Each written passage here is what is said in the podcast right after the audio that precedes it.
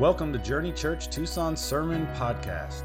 We are an evangelical free church seeking to honor God by making disciples that learn about, love like, and live like Jesus.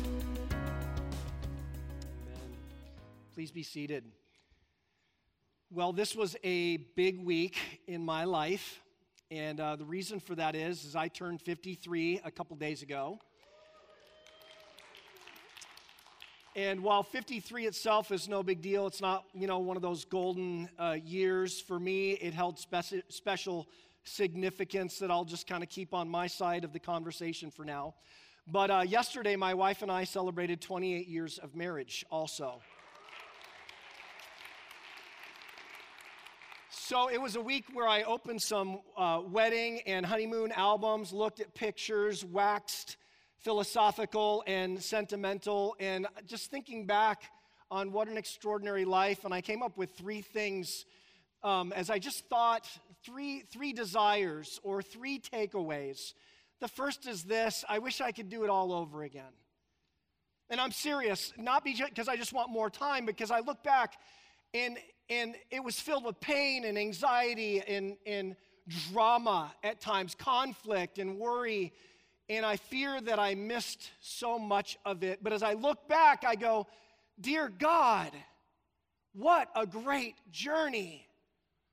And I allowed myself to be sucked into anxiety and wondering where God was and if it was all going to turn out okay. And of course, I'm not done yet, but I look back and it is a great story. And I wish I could have been more emotionally present took me to my second thought, and that's this I wish I could do it over again because I wished I could actually do it better. Not just for me and being emotionally present, but looking back and going, what I know now, if I could do it over again, to love Jesus more deeply, to serve him more faithfully, and to love my wife and children more tenaciously. I think I'm a better me, and I wish I could give him and them even better than I did. And, but thirdly, I'm happy where I'm at because the way the story went is part of what God did to change me into the person that I am today. And I want to be clear about this. I have not arrived. I have not been made perfect. I have so much more to learn and so, so much character transformation that I still need to undergo. And yet, I would say this I am a changed man. I'm different. One area in particular that I would say that I've been changed is my drivers. My drivers in life, in my career, and in my ministry. At, at age 53, I am now entering my second half of my career. And I look back at the things that drove me uh, success and significance in particular were my two poisons. There's four basic things that drive every single human being. And even in the church and in ministry, we just put a halo on top of them. We somehow make them holy and sanctify them and say they're actually become good things for the right reasons. And they are money, they are power, they are prestige, and pleasure. And it doesn't matter if you work for the mafia or in the ministry, these four drivers hijack every single one of us in our youth. We are actually born into an upside down world of mankind, and these things resonate with us and they drive us. And I look back and I go, wow, something is changing in me, and I don't miss it. Let me be clear. I had some dreams in my first half of my ministry career, and I did not attain or accomplish all my dreams. I did not. There are dreams that are out the window at this point.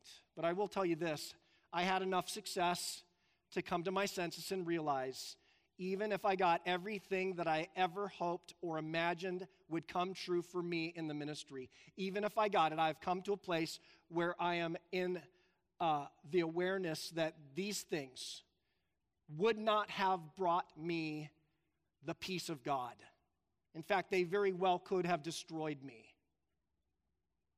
I am, I am fully aware at this point. I'm not out of the woods. I'm not saying I'm not tempted and driven by some things that I can't see or sense, but I'm telling you this. I recognize that these are not the things that would bring me true and everlasting, deep, profound joy. These would not bring what the Old Testament calls the shalom of God the fullness of blessing. These things would not bring what Jesus described as being blessed. These would not be the key to what I want to talk a little bit more about today about the Sermon on the Mount, but what I will describe as human flourishing. Listen, it's the same experiment that, that we're all running, every single one of us. You're a young person entering your career, and you, do, you don't want to fail. But there's drivers that drive us in our young years and cause us to miss the moment. They, they diminish what God wants to do in and through us money, power, pleasure, and prestige. Do you really, young person, you're in school, you're in college, you're just getting married, you're starting your career, do you really want to rerun the same old, dead, broken experiment that has been tried and tested hundreds of millions of times over, only to arrive at your middle ages broken? Very successful, but recognizing that it was empty. Maybe you're right around my age, starts at about 45 goes to about 55, depending on your career and your personality. And you're coming to your senses and going, What has been the price tags? You're a performer, you're an achiever. And you're saying, But at what cost? And you know that you have a second half coming. And you don't want to go back to the way you lived in the first half, or maybe you're beyond that. You're elderly and you're at a place in your life where you're just you're just cramming for finals you know the end is coming and you're coasting do you just phone it in or is there something more no matter where you're at no matter who you are no matter what your age no matter what your culture no matter what your particular set of drivers is there something more something more substantive something of the shalom of god something of blessedness something called flourishing. Is there anything that can guarantee human flourishing, no matter the time, place, culture, income, rank, or status? Are you hungering for more from wherever you are sitting today? And that is why, for the next 30 weeks, we want to sit at the feet of Jesus and who I believe to be the authorized expert on human flourishing, the final word on human flourishing. This morning, I want to set the table. It's called the prologue. That means the beginning or the introduction. And we heard Matthew chapter 5 through 7, and it causes some confusion. And we look at that. It's, it's, by the way, it's the number one most famous sermon in the history of the world. And can I also add this? It is the best known, but least practiced. And the reason for that is some of the difficulties that it creates. Perhaps you even choked a little bit on some of those sayings today. Turn the other cheek, give to the one who asks, have a righteousness better than the scribes and the Pharisees, or you won't even get in? Dear God, what is this? And because of the difficulties that we read in the sermon, I'll tell you what most of us have done is we've ignored it, explained it away, or just flat out given up. And you know what? That's actually the history of the theologies on the Sermon on, on the Mount. This morning, I want to actually just fly through and give about nine. Um, this is not the bulk, uh, this is going to go fast, but nine historical readings schools of thought on the Sermon on the Mount, just fly through them, and then we want to get to really Matthew chapter 1 through 4, which is the run up because it's very meaningful in the mind of Matthew, the apostle. and why chapters 1 through 4 between cha- before chapters 5 through 7 but but here are some of the historical schools of thought concerning the sermon on the mount. Maybe you're going to recognize your philosophy in here.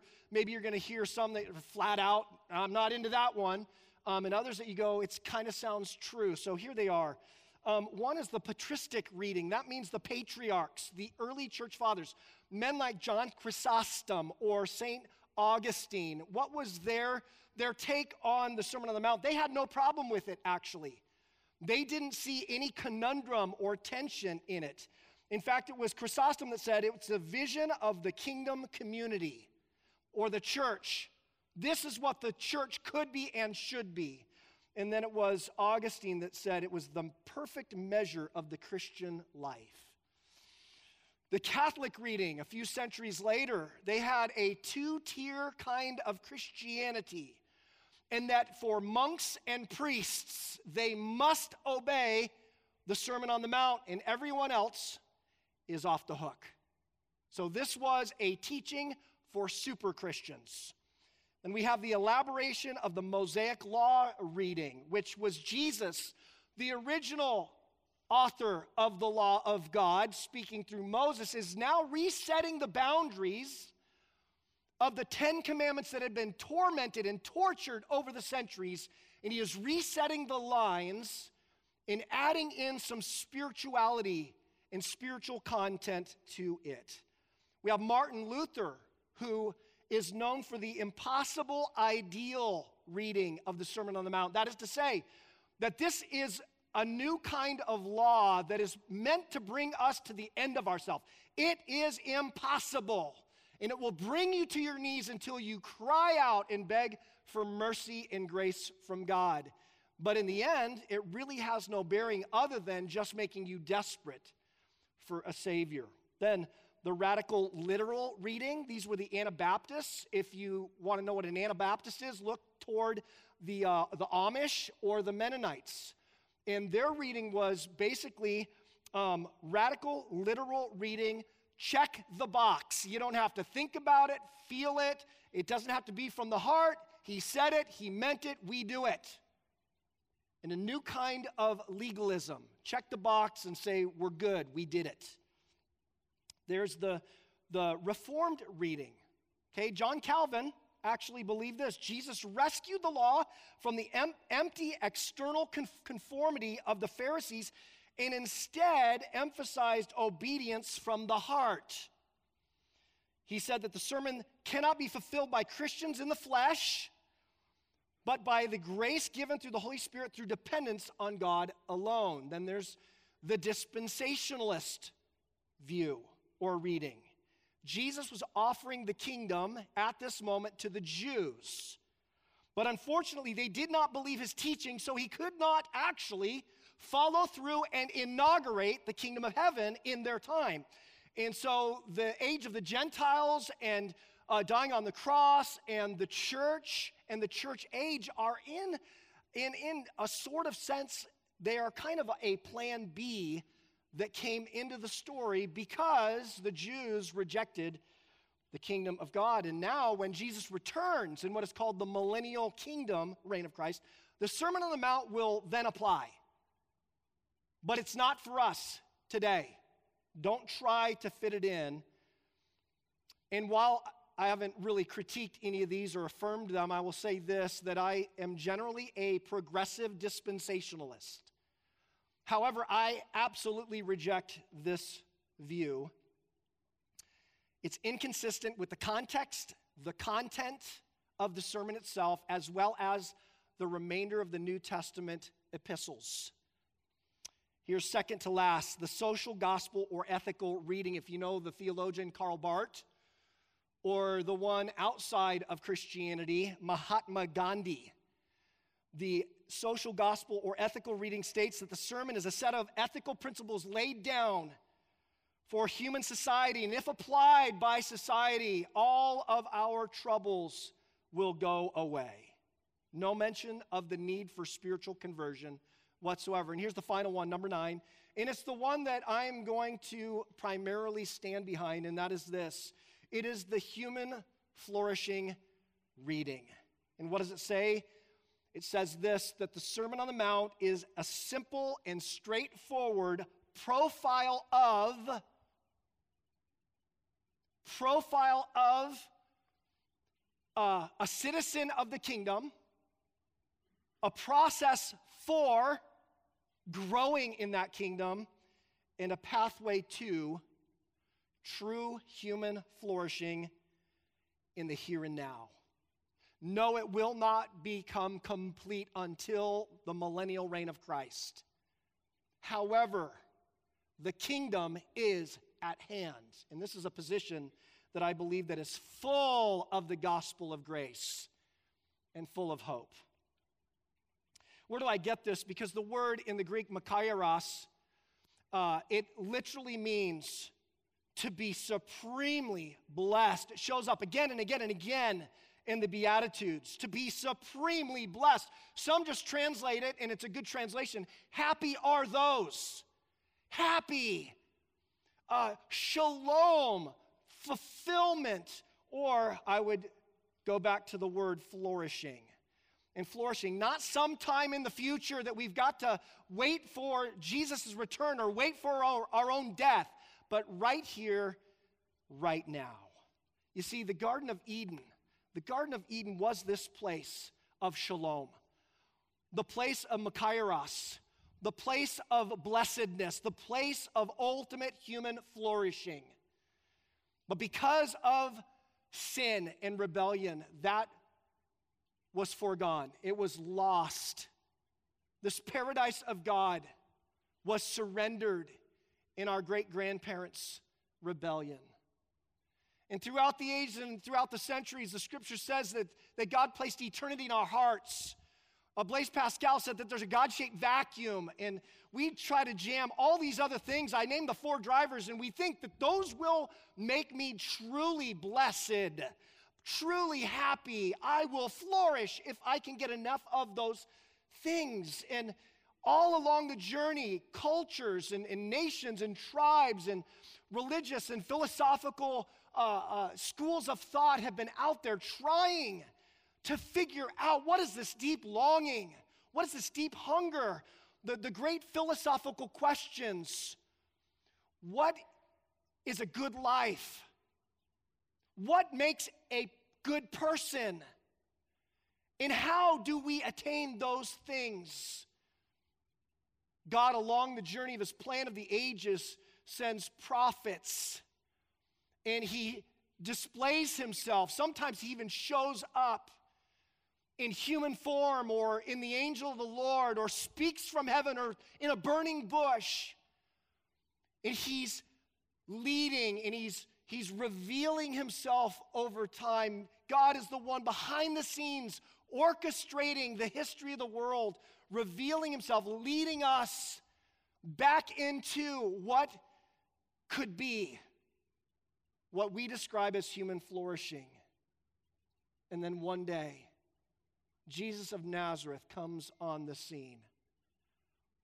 And he shares with us the center of the center of his heart and his teaching, what I believe to be the key to human flourishing. Kind of flourishing spoken by King David in Psalm chapter 1 verses 1 through 3. Listen, blessed is the man.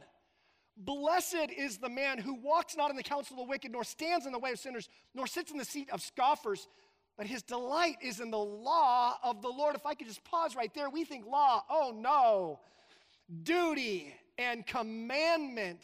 And we think of law as like, and that's the thing that condemns me, the thing that I can't live up to. But at the same time, this word law, which so redacted and truncated by our Western minds, instead of seeing this guy, David, king of Israel, prophet of God, great great great grandfather of Jesus of Nazareth, is delighting in this thing because he's seeing in it the instruction of Yahweh that is leading him into genuine human flourishing. So he says, yeah, it's uh, his delight is in the law of the Lord, and on his law he meditates day and night. He sits at the feet of Yahweh because he's hungering and thirsting after righteousness. He's hungering for something more than what he's achieved or experienced thus far. And he knows that it's only to be found in the revealed teachings of Almighty God. And this is the outcome of this kind of person in verse 3 a picture of flourishing. He's like a tree planted by streams of water that leads its fruit in its season and its leaf does not wither. In all that he does, he prospers. Sound good? Sounds good to me. It's what I'm hungering for at age 53, going into my 54th year. I don't want to waste any more time. I haven't found it fully. I haven't become that which I am to become. I haven't tasted or drunk as deeply as I know what he has to offer. And I believe that the answer to this hunger, this thirsting, is found in the Sermon on the Mount. It's Jesus' final answer to the universal hunger to, for flourishing. Uh, it's Jesus' answer to the fundamental, foundational, philosophical questions of, of what is a good life? Who is a good person? And how would we attain to that kind of life or character? And it is true, it is true that Jesus' words in the Sermon on the Mount hit our ear funny, contradictory, impossible, backwards, or even upside down. But remember, we were born into this world upside down. We were born flying upside down. If you remember a couple weeks ago in the illustration of the A 10 pilot, nose diving into the desert floor. She pulled back on the stick, wanting to go into a steep climb, but instead she went straight into the dirt. She didn't recognize that she was flying upside down. That's us. That's why the Sermon on the Mount sounds so weird, so impossible. And yet it is Jesus. He's not doing a head fake, He's not tricking us. He's not saying, tricked you, you can't do it. Jesus is really actually offering us something. And not just something for the hereafter, but something in the here and now. And this is the bottom line to our message today. If you have a fill in the blank or you're taking notes, here's the bottom line that we're going to look at in the remainder of our time Jesus is the final word and supreme authority on human flourishing. But to live it, I must apprentice after him. Hey, believing and receiving is really important. Going to heaven when I die, people, it is super, super important. But why would I stop there? If eternal life and human flourishing is for us here and now, but we have to, to turn right side up and hear the words in their context from the heart of Jesus, why would we not sit at the feet of Jesus? The final word and ultimate authority on human flourishing. Well, here's my question How do we know for sure that we can trust Jesus? I believe that this is very clearly Matthew's intent in Matthew chapter 1 through 4. And I'm just going to pick one verse out of Matthew chapter 1, and it's the first verse. This is how it opens up, and I'm just going to give you five reasons why we can absolutely take it to the bank. There's never been anyone like Jesus of Nazareth. Let me just tell you, he is the only, and this is your second fill in the blank, he is the only credentialed authority on human flourishing. He's the only one. There's been lots of individuals who have come along from different times, different places, different cultures, wise men that discovered a nugget of truth. Listen, even a broken clock is correct two times a day. So we have people like Aristotle and Socrates and Plato. We have Siddhartha, who became, quote, the Buddha. We have uh, Confucius, an individual who sought after wisdom, sought after the meaning of life, and had a few discoveries. We have the school of thought of the Stoics and the Epicureans. We have the, the Jewish group called the Essenes. We have the, the scribes and the Pharisees. And and the Sadducees, all of them after the same thing hungering and thirsting for human flourishing. But only Jesus comes along with the credentials, not stumbling in the dark with a piece of the truth. but with the one with the absolute keys to life and death. And this is where Matthew's gospel begins with that Jesus is no philosopher or mere philosopher or, or no mere uh, enlightened rabbi, that Jesus is Messiah King himself. This is what it says in, in uh, verse 1 the book of the genealogy of Jesus Christ, the son of David, the son of Abraham.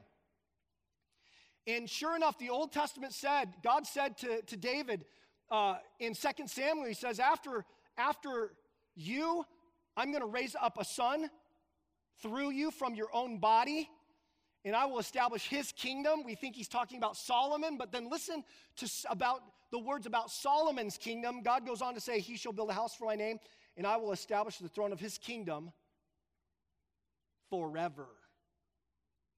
Next verse says, In your house and your kingdom shall be made sure forever before me. Your throne shall be established forever. Isaiah 11, 1, we, we look at it at Christmas time. There shall come forth a shoot from the stump of Jesse. Who's Jesse? That's David's dad.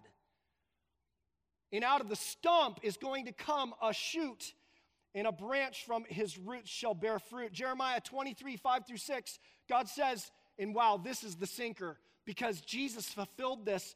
Behold, the days are coming, declares the Lord, when I will raise up for David a righteous branch.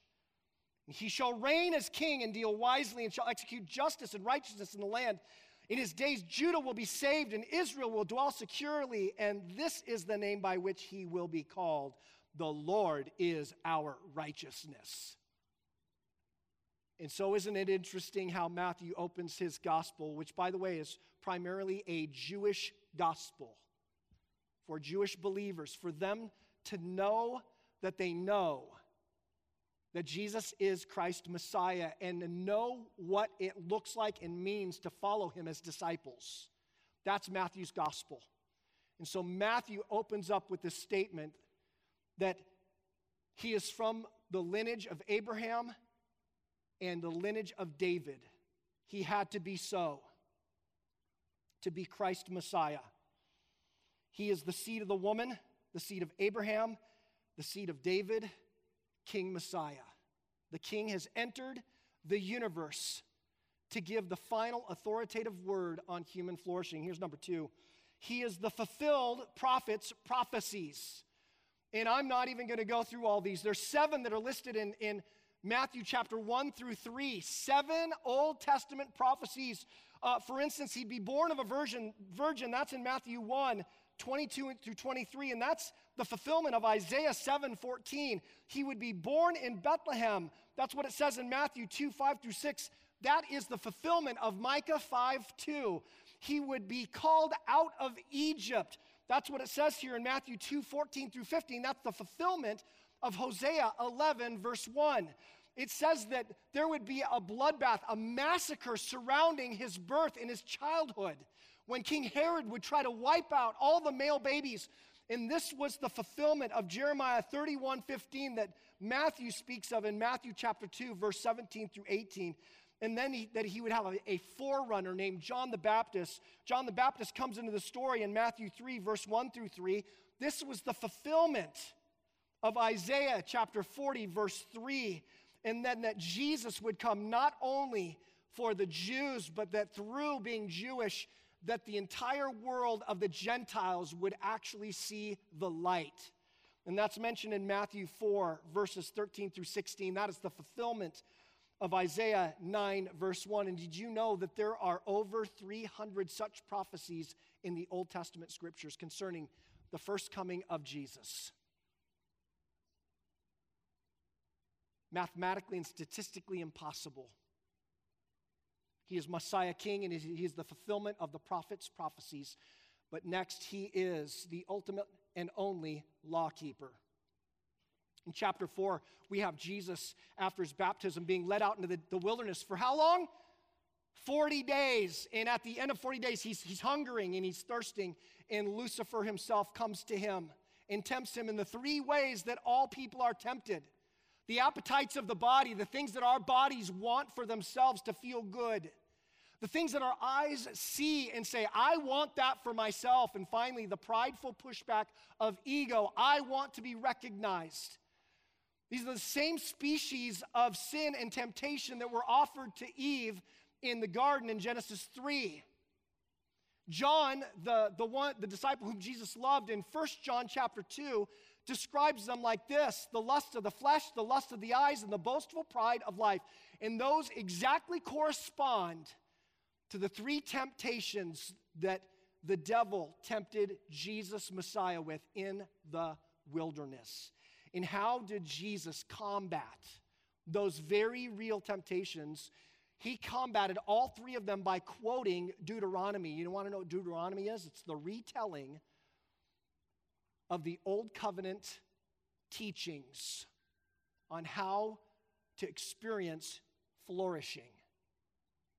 We have this in Matthew 4 4. Jesus quotes Deuteronomy 8 3. Man shall not live by bread alone, but every word that comes from the mouth of God. In Matthew 4 7, Jesus quotes Deuteronomy 6 16. Again, it is written, You shall not put the Lord your God to the test. And then in Matthew 4 10, he quotes Deuteronomy 6 13. You shall worship the Lord your God, and him only you shall serve. And this is why in the Sermon on the Mount, Jesus says these words, Matthew 5 17, do not think that I came to abolish the law and the prophets. I did not come to abolish them, but to fulfill them. And Jesus, King Messiah, fulfilled both the law and the prophets. Oh, we go on. We see the typologies and the pictures. If you think back one sermon series to the atonement series and all the Old Testament pictures and, and metaphors and illustrations and foreshadowings and typologies of the coming of Messiah. And then here he is. And he is the second and better Moses, and he is the better and triumphant Israel. We've already gone over this, but let me just give you in brief that, that when the Jews were delivered from Israel and Moses, and they went through the Red Sea as, as a baptism and then out into the wilderness, for Moses, they go to the Mount Sinai, and not once, but at least two or three times, you know, Moses went up Mount Sinai and for 40 days he fasted, no food or water. Two or three times. And then here's Jesus being baptized in the Jordan, identifying with sinful mankind, being led out into the wilderness for how long? 40 days in the wilderness. He is the second and better Moses. But he's also the better and triumphant Israel. They also went through the Red Sea, but their 40 was 40 years of wandering in the desert, 40 years of grumbling, struggling, sinning, and complaining. And yet, Jesus of Nazareth, his 40 in the desert, he is impeccable. He is the successful Israel. And then the final thing that I'll just mention on his credentials is this when Jesus speaks, when he calls a man, when he ministers to the masses, no matter what their problem is, or he teaches, he does it with authority, and he is successful. We have this in Matthew 4 17, and I want you to hear this because I think that this is at the heart of the call today between you and Jesus and what you're going to do with the Sermon on the Mount. Is this Matthew 4 17? From that time, Jesus began saying, Repent for the kingdom of heaven is at hand. The word repent, people like to say, oh, oh I'm going to see it when I, I, I'll know it when I see it because that person has turned around. That's not what it means. It actually means change your mind for the better. You think you know the secret to human flourishing. You know what will make you happy. Change your mind. The kingdom of heaven is right here, right now. Yes, there's a future expression of it, a fulfillment, but it is here. And in fact, in Luke chapter 17, verse 20 through 21, Jesus being asked by the Pharisees, When will the kingdom of God come? How will we know it? He answered them, The kingdom of God is not coming in ways that can be observed. Nor will they say, Look, here it is, or there it goes. For behold, the kingdom of God is in the midst of you right now. You know the secret to your own happiness? How's that worked out for you? Repent, change your mind. The kingdom of heaven is at hand. This is why the invitation was so powerful later on in Matthew chapter 4. The scripture says that while Jesus was walking by the Sea of Galilee, he saw two brothers, who is Simon, called Peter, and Andrew, his brother, casting a net into the sea. For they were fishermen. And he said to them, Follow me, and I'll make you fishers of men.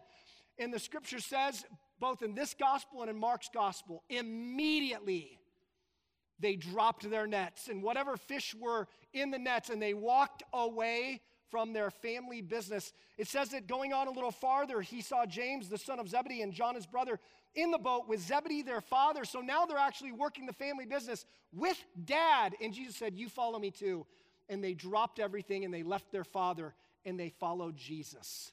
That's what I call authority. That's what I call presence. That's what I call command. In the person of Jesus, so compelling that these guys recognized and said, whatever we thought we were going to do with our lives has now changed. They repented because they recognized the kingdom of heaven was at hand. We go on, and this is really uh, coming up to the end of what we have to look at today, but uh, a few verses later, Matthew 4 23 through 25, look at his ministry. It says that he went throughout all Galilee, teaching in their synagogues and proclaiming the gospel of the kingdom and healing every disease and every affliction among the people. So his fame spread throughout all, Syria. And they brought him all the sick, those afflicted with various diseases and pains, those oppressed by demons, those having seizures and paralytics, and he healed them. And great crowds followed him from Galilee and the Decapolis, and from Jerusalem and Judea, and from beyond the Jordan. It's in this context, Jesus, his power, his authority, his credentials, people following him, his power and ministry to do anything and everything. And they begin to follow him. And then it says here, seeing the crowds, he went up on the, on the mount. This is Matthew 5, verse 1. He sat down, and his disciples came to him. And this is the setting for the Sermon on the Mount. And for three chapters, he preaches what we just read. And at the end, just to re, re uh, consider this. It says in Matthew 7 28 through 29, when Jesus finished these sayings, he's done with his sermon, says that the crowds were astonished at his teaching, for he was teaching them as one who had authority, not as their scribes. What's the point of these five evidences or proofs from Matthew chapter 1 through 4? The, the, the purpose is this He is the only authorized and credential expert on human flourishing, on shalom, on what it means to be blessed. But in order to experience that, in order to live up and into the kingdom of God, the kingdom of heaven that He is offering, if I would flourish, it's your final fill in the blank for the day, I must sit at the feet of Jesus to listen, learn, and live his instructions. Jesus said, Follow me. We believe, we receive, that's important. We're evangelicals for crying out loud. But did we ever think to apprentice our lives after the master? Or are we going to take the free gift and run? Are we just after fire insurance? Can I tell you about fire insurance? It's really wise to have it if you think a fire is inevitable. So, yay for fire insurance Christianity. But let me give you another illustration car insurance. Car insurance on a car that doesn't work, or I'm not allowed to have the keys, I just park it in the garage. It's for when I die. Can't I have car insurance and a car that I can drive right now? And I think that the obvious answer is yes.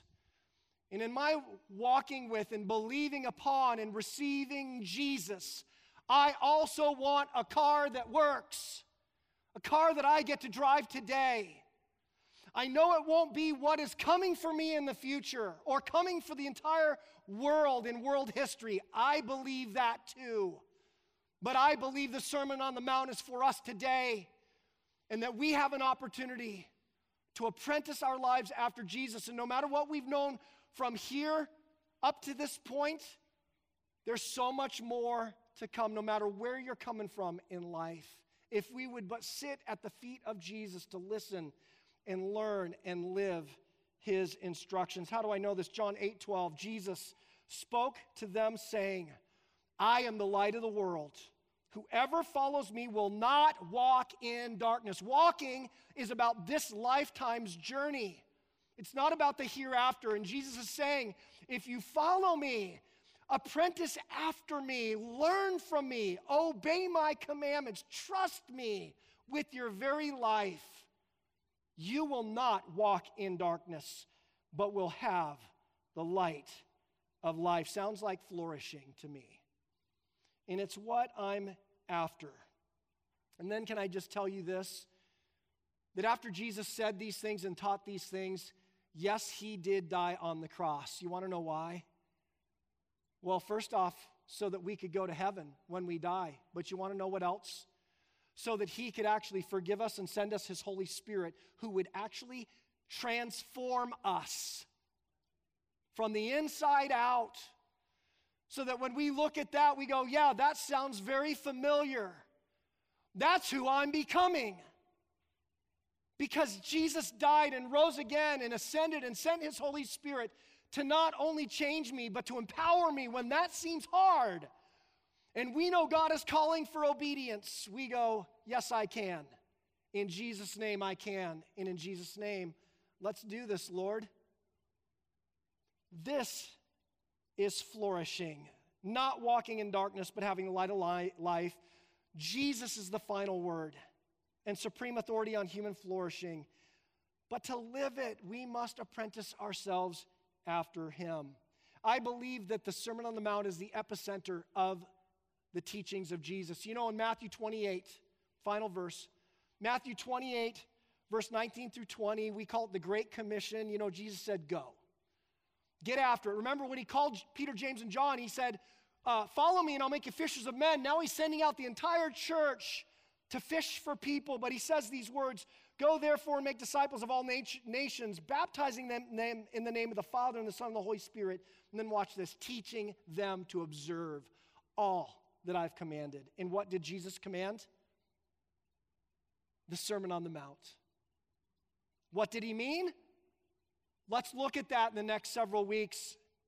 But will I observe what he has commanded? Will I apprentice myself after him? That remains to be seen, but just know this one thing I want to flourish.